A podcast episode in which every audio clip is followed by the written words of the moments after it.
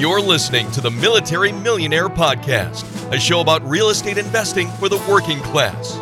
Stay tuned as we explore ways to help you improve your finances, build wealth through real estate, and become a person that is worth knowing.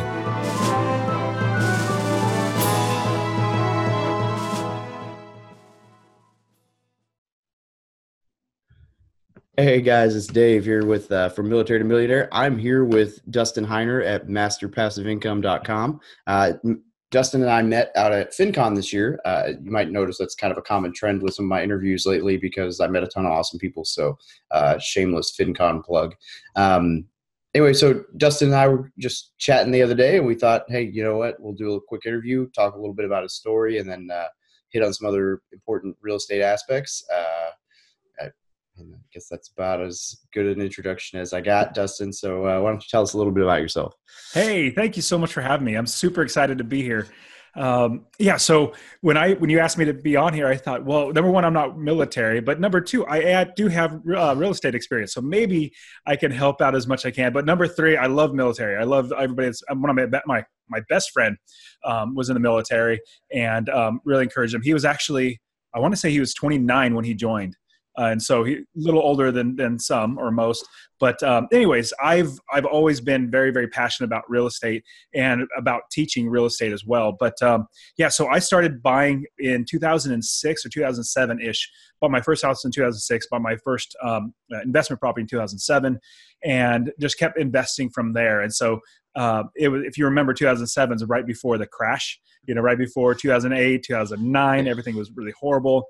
Bought my first property in 2007. I think I bought my second one in 2008 and my third one in 2008 as well, and just kept investing. Even though with the market crashing, I was still making money because cash flow is what I invest for and what most rental property um, owners invest for is a monthly cash flow every single month. So yeah, I I started back in 2006, 2007, and then I started um, really growing my business um, about 2011, 2012 to really get to a point where I could quit my job. You know, I really got tired of working for somebody else. You know, I was always a decent employee or good employee. My, I always get raises. My bosses always gave me glowing reviews, but I just hated working for somebody else. I liked having my own time, my own control over my life, my own money that I didn't have to worry about somebody else giving me. You know, I wanted to be independent.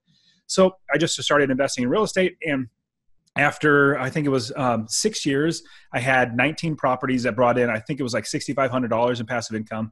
And it took me another two or three years to actually get the guts to quit because leaving that W 2 job where, you know, where you get that steady paycheck every single month, um, that was really nerve wracking. But as I grew my business bigger and bigger, I realized I was losing money. Even though I was making $70,000, $75,000 a year at my job, I was losing money because I could make so much more money on my own. So I was able to quit. Now I don't have a job. I haven't had a job for two years now, and I will literally never have a job again because of all my rental properties making me money every single month. Yeah, super cool.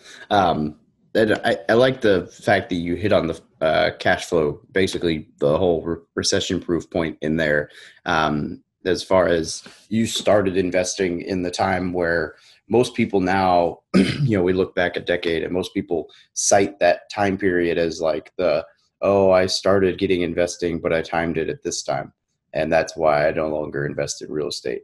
Um, and I think that's, I mean, on a similar level. So I talk to a lot of my military uh, people, they do like this, they buy a house at every duty station, which is a great concept if every house at every duty station is bought as an investment, the numbers work, but they buy a fancy primary residence at every duty station. And then they wonder why real estate didn't make them rich because they're not cash flowing on any of it. Um, and you, I mean, basically saying like, "Hey, I proved the fact that I bought in the worst time in the market, or or even worse, your first house was bought before the worst time in the market, mm-hmm. um, but it was bought for cash flow. So who cares if they're on a lease and they're paying rent and it's making cash? Then you know, no big deal. In fact, in a lot of markets, rents kind of go up a little bit when the it, I mean, it just depends. But if you've got enough of a buffer there, then you can hold the property. Yeah, absolutely. And so, as a landlord or as a real estate um, investor, that because uh, you know there, there is flipping, but that's not necessarily investing because you're working. Um, investing is where you invest your time and your money in something that continues on. In my opinion, like if you buy um, a stock you leave it there. That's investing um, somewhat. I, I, personally don't invest in stocks because I'm horrible at it. I'm really good at buying low um, sorry, buying high and selling low. Like I'm really, really good at that. And that's the opposite of what you want to do. Even if I try to, okay, I would normally sell it here, so I'm going to buy instead. Even if I try to game my own mind, it doesn't work. I always lose money in the stock market. But I realized how easy it is to make money in real estate. And what's funny is the math to make money in real estate is so simple. I even I'm even teaching my seven year old how to do it. It's just it's plus and minus. You know, your rent's coming in minus your expenses going out, and as long as you're doing that, you're going to make money every single month. And even with a, a, a market crash, even with um, my a, a value of one of my homes dropping by half, people still need a place to live. That's bottom line. There always going to be some place for somebody that needs to live also there's always going to be somebody that's going to want to rent not everybody wants to own properties not everybody wants to be a landlord so because of all those great things I always have money. So if the market goes up, I make money. If the market goes down, I make money. If it goes sideways, I make money. And so every single month I make money. And that's how I'm able to support my family is because of the money that comes in every single month from my rental property. So yeah, cash flow is by far the best way. And in my opinion, there are there, um, and this is something that I wanted to um, share is that there are six ways that you can make money in real estate. But the first one is cash flow, and that is really the number one way that I invest or reason why I invest in, in rental properties. But there are five other ones I want to quickly give you um, equity capture is another great way to make money. So if you buy a, a property at $100,000, but it's worth $150,000, you put $20,000 into it to fix it up to make it look nice and rentable, then you captured $30,000. So it's another great way to make money. Think of like somebody flipping a house. That's how they make their money. But if we own the house and continue home, we have we also make money through cash flow. Then we also have the equity capture. Next one would be forced appreciation. So if I put $20,000 into that house, it's going to make the value that was 150 maybe 175 maybe 180 maybe 190 it's going to that work that i'm putting in will force the value of it to go up. So if I'm, i may only be in 100 to 120 thousand dollars um, after i put a 20 thousand dollars in to fix it up but what was 100 150 thousand dollars always or sorry jumps to 175 or 180 whatever the appraised value is. Another one is market appreciation. So just over time. And this is a great thing. Like in 2009, where the market just dropped and my properties were cut in half, I knew I was investing for cash flow, so I was still making money. But on top of that, the market will eventually go back up. Like it's not going to stay down forever. And so over time, market the market, real estate market, will just continually go up, and you'll eventually you'll make up back up your gains of where you, where you bought it, and then some. So the longer you hold on to it, the more money you make. And another one is equity buildup, and this is uh, on top of cash flow, this is my probably my second favorite reason to own real estate is because if I buy a home for hundred thousand dollars, I use an FHA loan, or if you're a, if you have a VA loan, which is even better, you know, either a zero down or three and a half percent down. And let's say you buy a hundred thousand dollar house and you put three and a half percent down because a lot of people would just do a, a FHA loan. That's thirty five hundred dollars, which isn't bad. So you have ninety six thousand five hundred dollars balance what's great with the equity buildup is your tenants pay off the rest of that that purchase price of the home the longer you have it you actually keep making more and more money so that equity buildup as they pay it down every single month remember they the tenants are paying off your mortgage every single month. You make money and it's going basically going in your pocket in the form of your house. The last one is tax advantages that i just absolutely love. I write off everything for my business. Um, you can do 1031 exchanges where you take money from one property, move it to a like kind co- of property, um, or sorry, property that's like kind.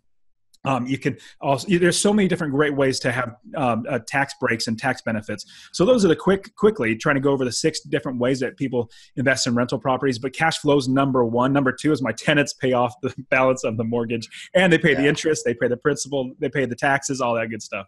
Yeah, and I, I especially love the equity uh, buildup because every now and then there's one of those really terrible months where you're like, I lost a hundred bucks in cash flow this month. Like I was negative this month. You know, I budgeted for everything, but this month just everything went wrong. And then I pay my mortgage and I look at it and I go, oh yeah, but I just paid nine hundred dollars in you know principal down, yeah. so I'm actually seven hundred dollars positive, and it not money I'm going to see right now, but absolutely a nice, a nice warm and fuzzy on those terrible months. uh, so you mentioned the market appreciation, and I just, I thought of like I'd never thought about it this way. Um, I had a thought while you were saying that. Uh, you know, everybody freaks out in any market crash, right? The the hardest thing to do, even when you know it's the right thing to do, is to hold. And I think that one thing I just kind of clicked for me as far as why I prefer real estate in that end is when the stock market uh, when the stock market crashes and everybody knows like I should hold, I should hold, I should hold, and they start freaking out and they sell anyway. A lot of that is because in the stock market, when it tanks, you don't know if the business is going to exist in two years with real estate, at least you know, like if you, if I have insurance on the property, right, mm-hmm. it's going to be there when the market comes back up. The land will be there, the building will be there. It'll still be worth something, and unless you do something terrible or you like burn it to the ground and forgot to buy insurance or whatever, you don't have to worry about that. And I think that is probably what like mentally makes it easier for at least for me in the in in that terrible situation of the market collapsing to to hold because we know it's the right thing to do but people still i mean it's like fire sale with stocks. And you you hear guys talk about um and people who do very well who are like i knew i shouldn't have sold and i told myself not to sell but i just couldn't hold any longer. And i think that's probably like the final straw is like man i don't know if this company's even going to be able to bounce back. They might be out of business.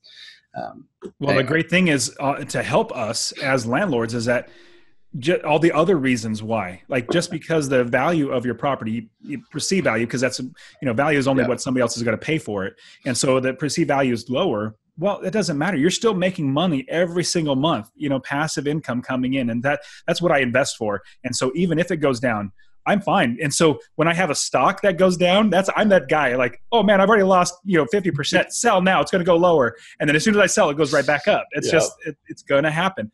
And so if I have cash flow coming in, I'm like, ah, I don't need to sell it. It's not a big deal. Like I, am not going to lose my shirt because I still have the property, and the property still be there. And especially if you say, like, like you said, if you have insurance on the property, which strongly recommend, definitely have insurance. Also have liability insurance as well uh, on top of like uh, umbrella policy for liability, yeah. which I would strongly recommend. If you have multiple properties, do that as well. But um, yeah, it, it's so much easier to hold on to it when you're making money. Yeah, yeah, absolutely agreed. So these reasons are great. Obviously, uh, for some of my smaller commercial stuff, I forced appreciation is like my favorite thing in the world. I mean, just knowing the fact that if I cut cut an expense, my property value goes up. Well, mm-hmm. it's pretty easy to cut expenses. Um, I say that, but it's also easy to make more expenses. But yeah, anyway, sure is. um, so what? So what's your like your go to like strategy? Do you have a go to strategy for purchase, or I mean, everyone's got their like niche in the real estate world. For me, it's investing out of state. Um, I, I love buying single family homes, even duplexes, multifamily homes um, out of state. And so um, I started in California in 2006, and so California is one of the worst places, like New York and other places that are that are just really, really hard to buy properties that would cash flow. And so in 2007, when I started buying, I realized if I bought a house for $250,000, just a run of the mill, just you know, really plain Jane house for $250,000, I would only rent it for maybe 1100 at most. So there's no money to be made there. I mean, really, if you can't pencil everything out, you're not going to make any money. Um, and so I thought, you know what, I need to go someplace else. And I guess I'm not that risk averse. Like eh, take, tolerating risk is pretty easy for me to do. My wife, on the other hand, totally opposite. I had to really convince her. It took me a lot of work to actually buy a property in Ohio. So I was in California. I've since moved to Arizona. So I live in Arizona currently about a year and a half now. Uh, I've been living in Arizona. Um, getting out of California is really expensive is a big reason. But yeah. so I was in California in 2007. Couldn't buy any properties because they're really expensive. So I thought, let me look all over. And I just thought, hey, there's probably other places. So I, I looked in like Tennessee and Texas and um, Idaho. I just I started looking all over the place stayed away from the coast because if you go on the coast there it's really really expensive in the coast. But i would say there is a way to make money on those areas. Or there are many ways to make money in those areas. I personally said i'm going to go to ohio. So i bought my first property in ohio took all of our savings every bit like we my wife and i just got married and six months later like after our wedding gifts and my little bit of savings and her little bit of savings bought a house for put $17000 and bought a house and then just kept building from there. So my niche would be buying out of state building a business around that property and then buying more properties around it. So you have that business. And if you think of if you have a retail establishment, you know, like a grocery store or a convenience store, you have inventory that you got to stock inside of that store. Somebody goes in, buys a candy bar, and that that's your inventory gone. You, you replenish your inventory. So I picture my business as a business that has inventory and my properties are the inventory. Now they don't actually ever get taken. People are just renting. Like if you rent a candy bar, you can't do that. But you no, that's like renting a candy bar. They're renting my property. And so I set up a, a whole entire business that is basically an automatic business where I don't work. Like I, I've done so many great trips. Uh, this year, I went to Europe for six weeks with my family. We went through 11 different countries. It was fantastic. The year before that, we went to Japan for six weeks, um, traveling all through Japan, driving all around uh, the, the country there. Um, we went to, I went to Alaska for a week and a half for fishing, fishing went to FinCon where I met you um, for, for a week and a half and traveled all through there. So we love traveling. And the reason why I could do that is because I have an automatic business where I have property managers. I mean, everybody probably already knows all the different great people to have, but um, everybody on my list of uh, team Oh, oh, everybody that's on my team, they basically run the business for me. And I just get the check every single month and just verify the income expenses. That's all I do. And they run everything. And so if I start a new area, usually I start with finding the property manager. If I can't find a property manager, I don't can, I don't look to invest because there was well there was one place in um, uh, Illinois that I couldn't find a good property manager. good prices on the homes, good rents, but I couldn't find a good property manager. At least I you know wasn't able to find one. So I didn't invest there. I went on to like Houston, Texas, or you know other like Akron and other places like that. So um, I personally really enjoy buying single family homes and duplexes and smaller uh, multifamily uh, places out of state and building a business around that. Yeah, I like it. So I didn't start that way, uh, but I moved away from where I was investing. And so I now, by nature, uh, invest long distance. And uh, I think it's really cool that people are finally realizing that between technology and a team, that's really not that big a deal. I mean, no. a, a lot of people have no, you know, I have no no problem buying sight unseen as long as my property manager walks it with the inspector and gives me a thumbs up. Cool. Well, I have 35 or so properties. I, I buy and sell. They kind of lose track. So 34, 35 properties right now. And I've literally seen two of them. That's All awesome. the other ones I have not seen. In fact, I started a whole brand new area in Texas without even flying to Texas. I bought a house, fixed, rehabbed it, everything remotely. Basically, just relied on everybody else from property managers to contractors, plumbers, and all that. I relied on them to be my eyes and ears. And a quick tip, if anybody is going to be doing this, um, what I did was instead of me going there and physically overseeing the rehab, if you have an idea like um, I need to, I have X, Y, and Z, like I have, I have 10 things I need to fix. Well, you have a plumber for here, you have a roofer here for here, you have a property manager, you have a cleaning lady. A quick tip would be as you're talking to one of the other people so like let's say you have a toilet leaking and you got a plumber in there to fix the toilet or replace the toilet. Um, if you have a cleaning lady go in there just ask her literally ask her would you please go in and use that toilet? or not use it but flush the toilet make sure that they could use it if they want but flush the toilet make sure it works make sure it doesn't leak because there was a problem. Can you just verify for that for me and more than likely i've never had anybody say no they always say yes and they come back and say this is what happened or you know it leaked or the toilet the sink leaked or whatever it might be um, i even had a sliding glass door i had to pay like $1800 for the sliding glass door to be replaced and I had a, I think it was a, a yard guy. A yard guy. I, I asked him, "Can you go inside the house because there's a lockbox? Open and close the sliding glass door. Just you know, just let me know how it works and give me your opinion. He came back and said, "Hey, it looks fantastic and it works great." So it's like, okay, good. So quick tip for you guys: use other people that you're working with to verify the other work that other people are doing. Like if somebody's building a fence, make sure that the you know the plumber, hey plumber, can you just walk by the fence and just make sure it's not going to fall down? You know, make sure it looks good. Things like that. That's a good one. I like that. Um, I'm currently dealing with this. I, I've basically just started re- referring to her as terrorist, um, who used to be the manager in this monstrous thing that I bought, and I we fired her, and then found out she was on lease as a tenant, and the guy that sold it is he owes me some some finished products, and I guess he's been using her, even though I told him I don't want her in the business in the building we finally caught her on camera doing some of the things that we knew she'd been doing. You know, we just hadn't been able to prove. Where it's like, hey, uh, this happened, and she was the only one with the key, so it had to be her. Oh well, you know, it, apparently it's been happened before. Finally, we put in cameras, and it's like, well, she didn't know there were cameras, and now we know. um, and and I think that had he been verifying her work, you know, he would have known that because she puts on a good face. I mean, she seemed like a great person when I first met her.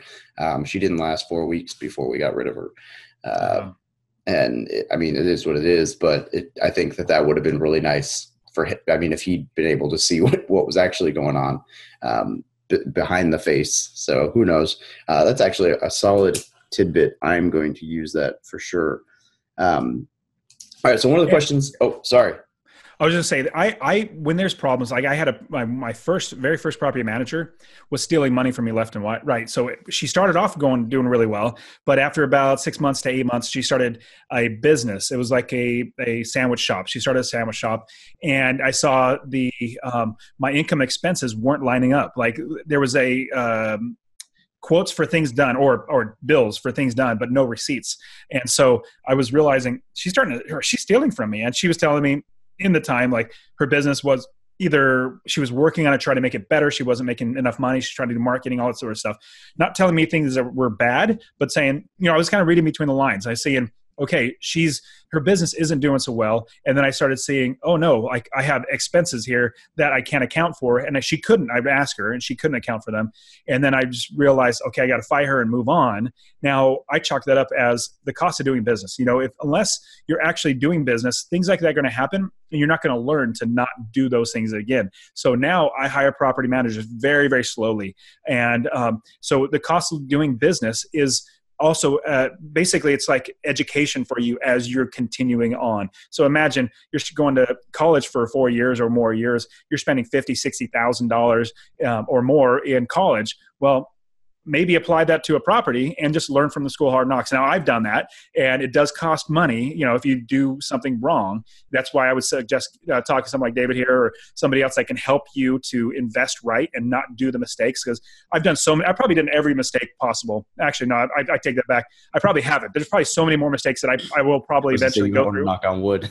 Exactly. There'll probably be more many more mistakes that i'll make but I help all my students by telling them this is like they ask me here's a scenario what you know what do you suggest and i said well this is what happened to me and this is what i would do now because i've already done that mistake so yeah. learn from my mistakes and so if if you're investing definitely learn from as many people's mistakes as possible and so like i said i just chalk it up as a cost of doing business and if i did not tolerate that type of either risk or problems I wouldn't be at the place where I'm at now. I'd still be working a job.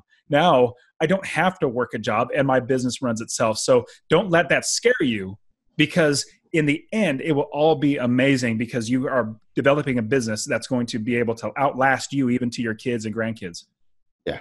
Super cool. Yeah yeah, yeah. and uh, it is kind of funny that in the building the business of land people are still like a lot of the hardest struggle. Um, so uh, anyway so uh, one of the questions i always like to ask people um, is if an 18 20 year old walked up asking for your advice. You only had a minute to give it to them. Uh, what would it be like? What do you wish you'd been told? Number one, don't go to college. That's the first thing I would say.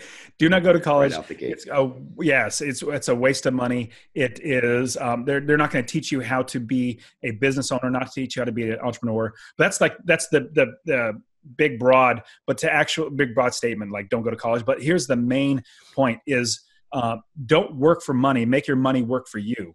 So you want to invest your money. If you didn't invest your money and you just worked for money you're always going to be working for money. So you need to figure out ways to have your money work for you and that's buying real estate that's um, buying stocks or mutual funds or even you uh, on top of that not just having your money work for you but to, to where you get you work once and you get paid multiple times.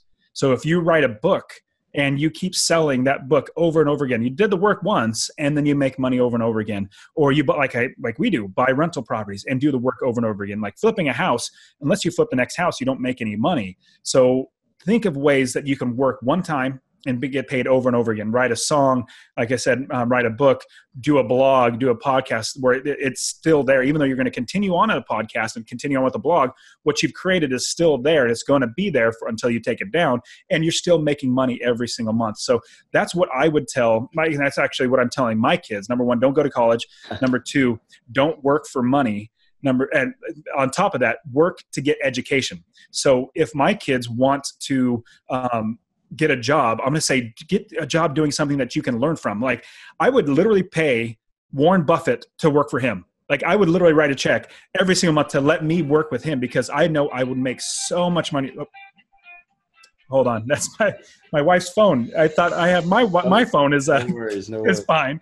Okay, it's way over there. It's gonna shut off in just a second. Sorry about that, guys. But um, I would say that I work for education or work for for learning, and so I would literally write Warren Buffett a check to make sure that I'm continuing to learn from him, and at the same time, I'm going to get rich because if I invest like he does, I would be just like him. And so I work for it. I, I work to learn, not work to get money, and then use your your work, everything that you do, your actual um, you know step by step daily things to make money that's going to produce out to outlast you to where you do work once and you get paid over and over and over again. Yeah, yeah, that's super cool. So I, it, man, I don't want to be the one to go on the rant about college, but I will say that I'm currently finishing my associates, uh, and I am only finishing my associates because it's free and in the military. Having your associates once you get to my level looks better for promotion. So it's kind of like eh, it'll Yeah. help me, but in that regard. And Yeah. my wife will tell you, and she has a master's, and she has a master's in a in a career that I mean, college actually did help her, so good on her. Um, I make more money, but uh, you know, it is what it is, um, and have no student loans. So, uh, but man, I sit here and I do my two hours of homework a week, and I whine the whole time because I tell my wife like, like I'm doing real estate stuff. So, like right now, I'm taking an accounting class and a real estate finance class. And the entire like time I'm doing my homework is like, wow, this is such a waste of time because I haven't learned anything because I already know all of this stuff. And if I didn't know it, I could Google it and find out faster than reading this textbook. And now I'm writing an essay on something that I would rather be writing. A, you know, I mean, the one saving grace is that one of my essays this semester I got to repurpose as a blog post, but most of them I can't even repurpose. And then I get graded because I forgot to cite something the right way. And I'm like, I'm, I'm like, I write a blog. I'm, I'm an ex, not ex, not a great writer, but I can write. And my content was wonderful, and you still gave me an 80 because I messed up the format. Like, anyway, Yeah, that, my so I am so glad I don't have to go to school anymore. I'm I'm blessed to not ever have to go to school again.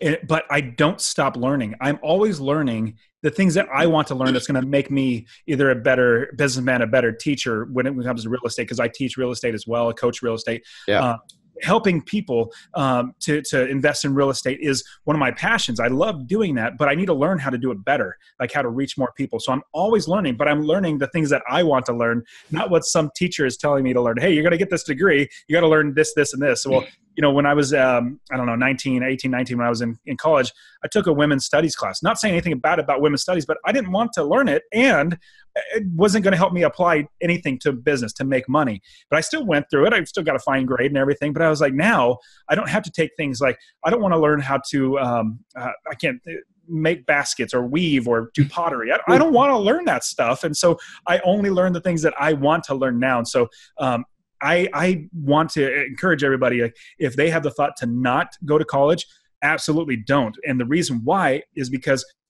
if you listen to David here, if you listen to myself or any any investor, we could tell you how to buy your first property, work a decent job, you know, work a decent job, save your money. There's also ways to get properties where you don't have any money down, um, especially if, you have a VA loan. That would be fantastic to be able to buy a house. um, and so there's seller financing. There's there, there's so many great ways to buy homes without cash. But you bought one house worked a decent job where you made some decent money, saved up money, sacrificed for a couple years, then buy um, after first house one year, next year try to buy another house. Next year after that, try to buy two houses. Next year after that, try to buy two more houses, and next year after that, buy three houses, and it compounds and builds up. And what I do is, and the reason why I was able to build my business so fast was every bit of that money I saved that from each property. I saved so I can buy the next property. And I thought, like my wife would say, "Hey, why don't we go to Disneyland?" I'm like, but that's a property I could buy with that money. Why would I want to go to Disneyland? That's a waste of money. And so instead of spending five grand, I have that money to actually buy another property. Now, you know, fast forward 12 years now, um, I can go to Disneyland and literally not think, like not buy bat an eyelash. I don't because it's really expensive. I just like, uh, just that old Seth comes in. I'm like, I'd rather do other things with my money, like travel Europe for, you know, for six weeks. That's what we spend our money on. But yeah, just I'm just like you, and so it's it's a bummer, but hey, get through it. And if you're already in, get through it. But you can make so much money and literally never work. Like the reason why you go to college is so that you can work a job and make money.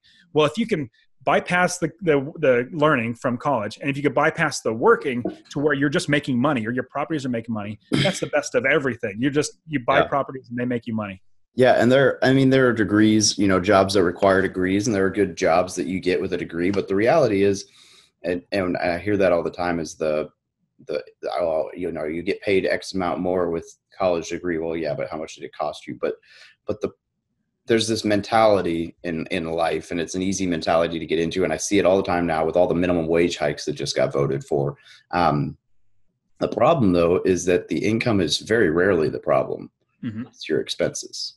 absolutely And so when you get this pay raise, your income goes up, but I guarantee all your expenses do too. And so it, and that's like the whole premise is people don't think you make any money in the military or W two job or I mean shoot with some of these minimum wage you know payments my first five years in the Marine Corps I'd be making less than someone at McDonald's is going to be making in my hometown.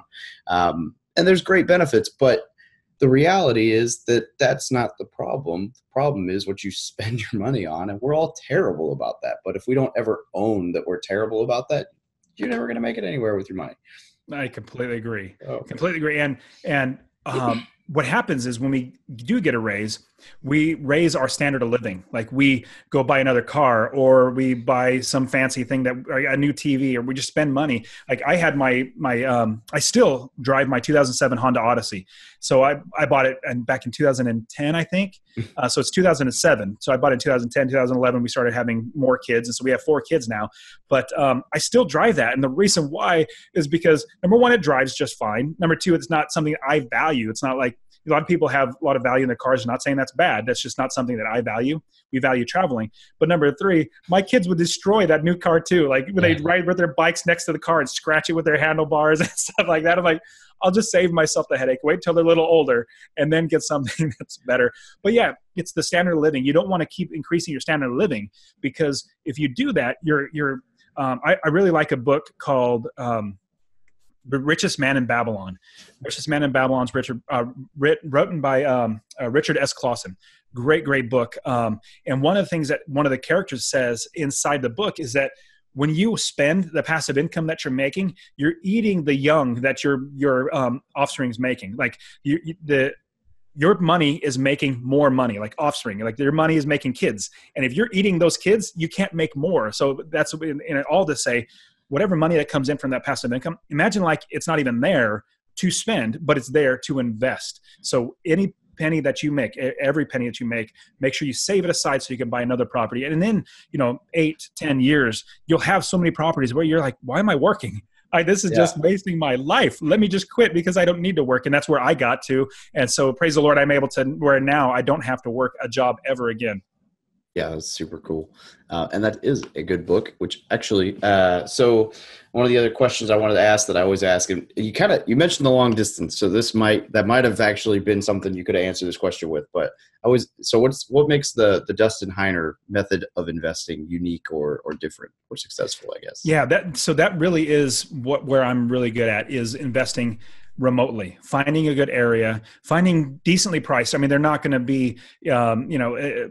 Back in 2010, we, we heard about Detroit where people couldn't even, you know, be given homes because they were that bad. I'm not talking about those type of homes, but I'm talking about homes that are like in the Midwest that are like fifty, sixty thousand dollars, where you could rent it for eight Yeah. to nine hundred dollars. You can make money, and so I'm I'm my niche would be to find properties in good areas and that are decently priced that you can make at least 200 to 300 dollars a month if not more on a property and so that's where i really go after and now all my students that come to me um, they really want help learning how to invest remotely because not everybody lives in a place where you can re- uh, rent in your backyard and make money. You know especially if you live in hawaii you're not going to be it's going to be really really rough to do.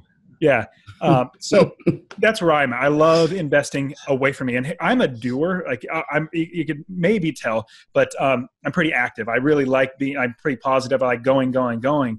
And i'm the type that if i invested maybe if i had a property that was maybe 20 minutes away or even 30 minutes away. If i got a call like at you know 11 p.m at night hey the toilet's leaking like okay i'll come over. I would literally do that. Like, that's my personality. I would go do it. But since my properties are thousands of miles away i can't. So i don't even think. They, they just take care of it. Hey it's a line item on an expense. It's just the cost of doing business. I'm still making money. Hey good. I don't have to think about it. Yeah, yeah, I I love that, um, and that all goes back to a good property manager. But but you're right. I'm kind of the same way. Like, oh, I could I could change that plug. I can do yeah, um, but it's nice not being able to do that in its own way.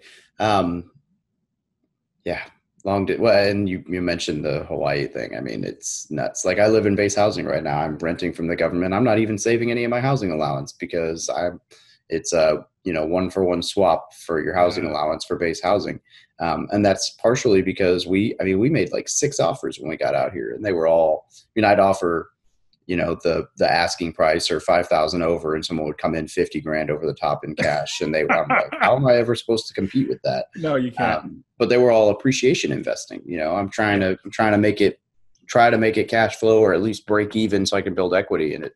Yeah not happening without a 45 minute commute which my at the time pregnant wife was not having so. No not at all. And but you know what? Even though um, i've said on east and west coast you know on the coastlines it's really hard to invest. And on top of that um, even hawaii be really hard to invest. I did come across an investor who i actually interviewed on my podcast. I, uh, I have a podcast where i interview people as well as teach about real estate rental properties. Um, and i interviewed him and he rents or buys properties in washington d.c and rents them out and when he first told me where he bought he buys properties, yeah. his business is in Washington D.C. I said, "What? How in the world are you able to do that?" That's like like Washington D.C. is the place where the like that's the government. That's where all the money flows to because they take the money out of our pockets because being taxes it goes there. And so they're like the rich capital. Like eh, that's where every, all the money flows to. So they are rich. They don't do any work. They just they just take our money.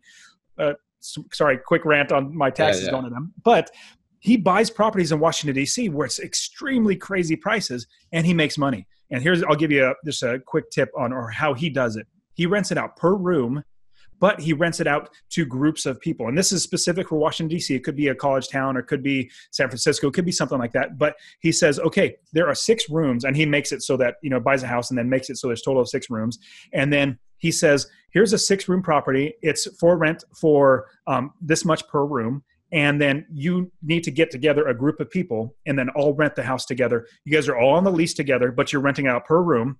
And so the spread the spread is so much easier rather than a family. You know a family that's going to be renting a house they're maybe at most going to be to spend $3000 but he's making $6500 and so he's cash flowing like $800 if not $1000 every single month on these properties. He has uh, anyway so the business model is totally different than what i would do and probably what david does but hey there's ways to make money. And so yeah.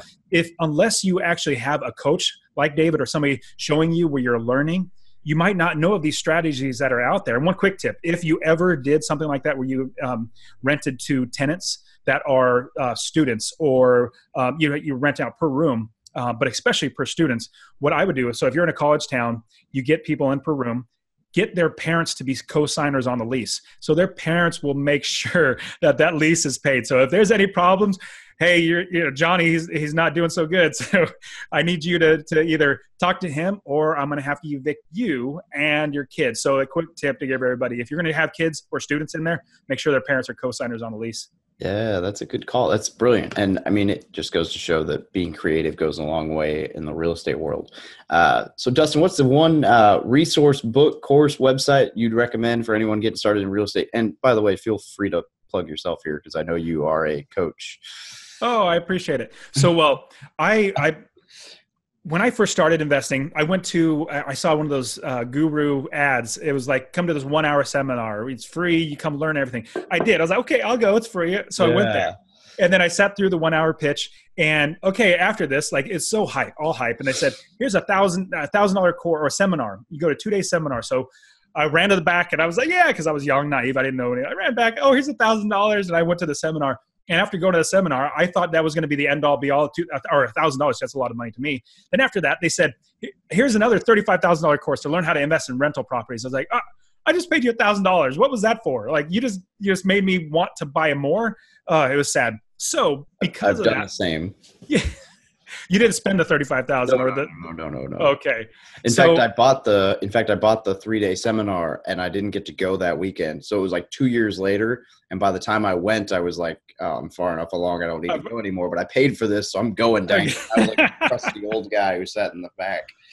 I so I thought $35,000. If I had 35,000, which I didn't, if I had 35,000, I would buy a property and learn my own rather than giving it to you and not having anything to show for it. Um, so I, after building my business, um, after having that experience and building my business, and a lot of people that just, hey, you you're going to quit your job. How do I do it? So a lot of things kind of wrestling in my brain is like, number one, it shouldn't be that crazy, ridiculously expensive to teach somebody. And there has to be out people out there that just want to help. That really just want to help people. And I thought, you know what? I've already helped dozens of my friends and family invest in real estate. Many of them already quit their jobs. One was like three years, and he quit his job. It was just fantastic for him. Um, and I thought, you know what? Might as well start helping people because I don't. Number one, I don't need the money, and number two, I really like helping people. I like teaching people, but I mean, hopefully it comes across I'm passionate. I love teaching people how to invest in real estate.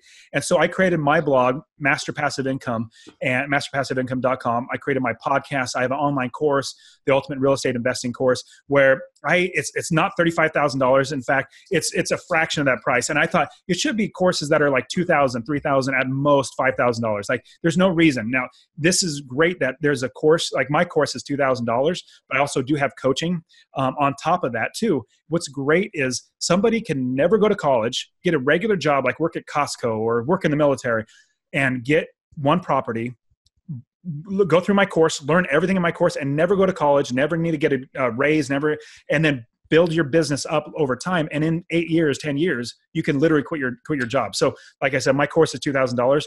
Two thousand dollars. Like my kids, I'm saying, do not go to college and spend fifty grand. I'm going to give it to my kids, obviously, but I'm only charging two thousand. I have a student that's going through. He's like, I, he was going to go to college, but he got my course instead and now he's actually getting on his uh, way to quitting his job and never needing a job and not needing to go to college. Like i need to go to college for four years to eventually work to eventually wait save up for 65 years old and then quit? No i'm going to go through real estate. So we'll learn with we're, with david learn with myself. So i have a podcast master passive income podcast as well. Hopefully if you guys um, would check that out too. I just solely talk about real estate rental properties. You know i don't talk about flipping. I don't talk about you know stocks or anything about rental property. So hopefully I could give some um, insights into you guys. But yeah, just just start. You know, talk with talk with somebody who's already done it because if you are able to change your life, you're able to help other people change their lives because so many people are just in the drudgery of the the just over broke job. I mean, David, you know that term. We're just yeah. just over broke. Every paycheck comes in our pocket; it's already spent, and we can never get ahead. We don't want that. We want to get to where our money's working for us, and we don't work for money. Yeah, absolutely. Uh, I hope that you write that off as a tax, you know, tax write off when you give your kids your free course. Um, yeah, it's a, a donation. Uh, absolutely. I'm sure there's a way to justify that in the tax realm, right?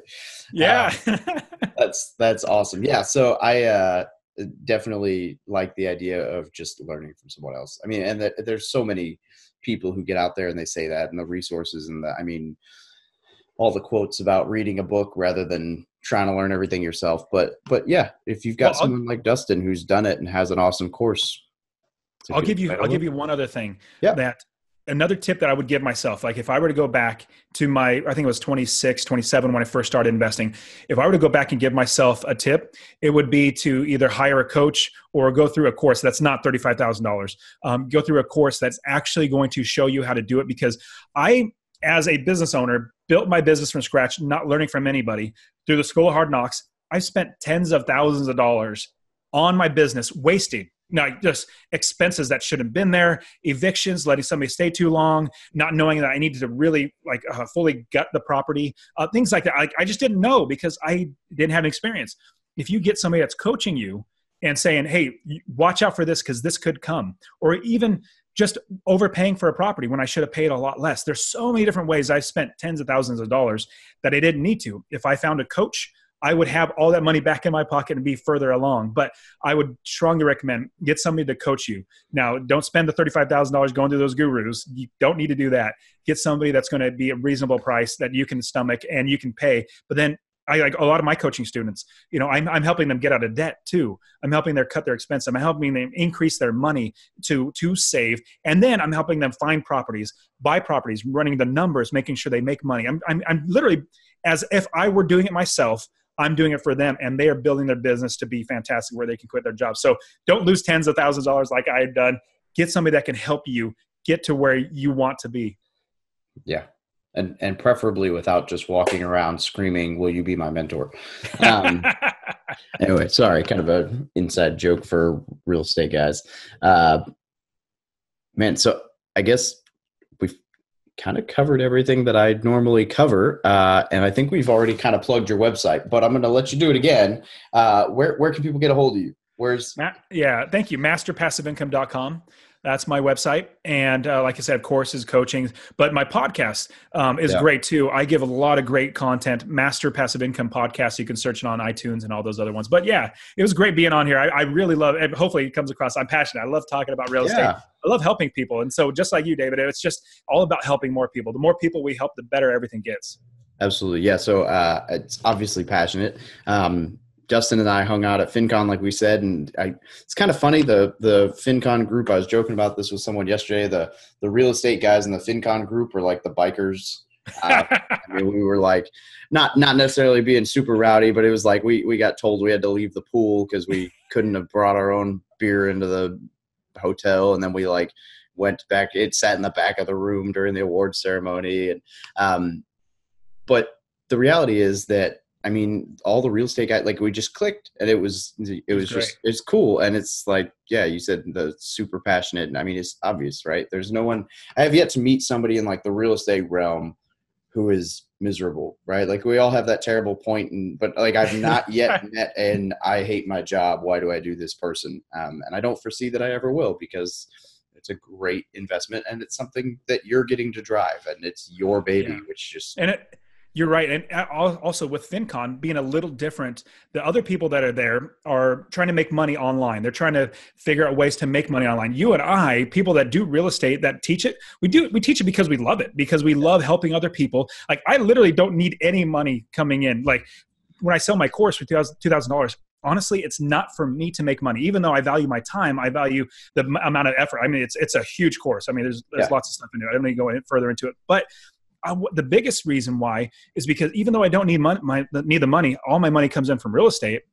I want it so that people have um, they've have skin in the game. Yep. So let me give you an example. If I'm going to learn how to play the guitar, I'm going to buy a four thousand dollar guitar because if it's sitting on the like if I have it on a stand or if I was just in a case, it's to be eating at me four thousand dollars in a case. I'm not learning it. I'm better pick that thing up and learn it. And so I use that as a way to say, I'm to hold you accountable. I'm to make sure you're doing it. And you're putting your skin in the game. Like if you put this to waste, you, you, you are definitely just doing yourself a disservice. Get in there, start investing, and I hold everybody accountable that comes into the course. Like, where are you in your investing? So, yeah, I completely, I, I, I love investing, and so everybody, if you're listening or as you're watching this, and if you're listening to this online, um, just get started. Buy your first property learn some mistakes and then find somebody that's going to help you to keep going. And so yeah work with david here. He's a great guy. I, I really dave it's been great talking to you again. It's, it was great being with, with you at fincon too. Yeah absolutely. Uh, i'm going to mess this quote up before i get out of here but um, because you mentioned the skin in the game i just wrote in a blog post uh, there's a harvard study done that like and they tested it was like 12 different courses and they they normally anywhere from 50 to 250 dollars and they had just a whole bunch of students do it but they gave it to all the students for free. And the completion rate was i mean it was something appalling. It was like 5% 7% Absolutely. i mean it was, it was ridiculous. And then they did the exact same courses with the, like they with just a different random group of people. And i mean it was like 53% more people completed the survey or the the product and it was like 60 or 70% same crappy college course that nobody wanted to take but the difference of having paid for it, uh, and and that has been proven time and time and time again. I can absolutely attest to that. So I put a smaller course, a really small version, like maybe 10% of my my actual course. I put on Udemy. So udemy.com is a place that people go and they put courses up and people learn. And so I put it out there for free. I said, you know, I just want to help people. You know, just come take out this check out this course. And like I said, it was like 10% of my main course. And for free, I had thousands of people do it, like literally tens of thousands of people sign up for it. And I want to say 2% of the people actually went yeah. through it.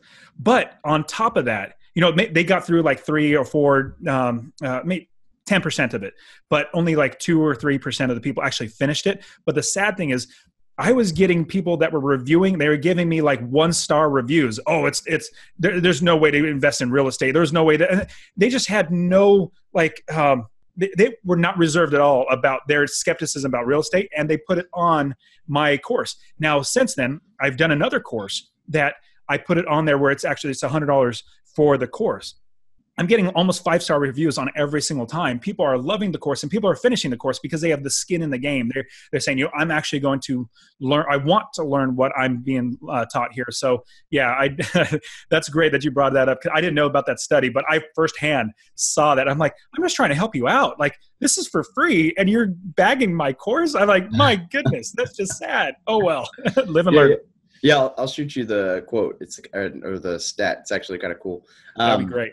All right. Well, I am uh, probably end up being late because I talked too long uh, to go drag my Marines in a circle around a track and this thing we call running, um, or let them drag me around because I'm old and slow now. But in fact, I just had yesterday, like my Facebook likes to remind me about how terrible I am. So it popped up yesterday with a memory from how, yes, like that uh, on the 18th of November last year, I ran 20 miles around the base to prep for the marathon right before I tore my meniscus and here I am today, and I'm like dreading to go run three, and I'm like, oh, great, thanks, thanks for the reminder, phone. I'm garbage now. um, but anyway, uh, Dustin, thank you so much for joining us. I really appreciate this. Have a uh, absolutely, uh, David. Thank you very much for having me. I, I, it's been great. Have a great day. You too, buddy.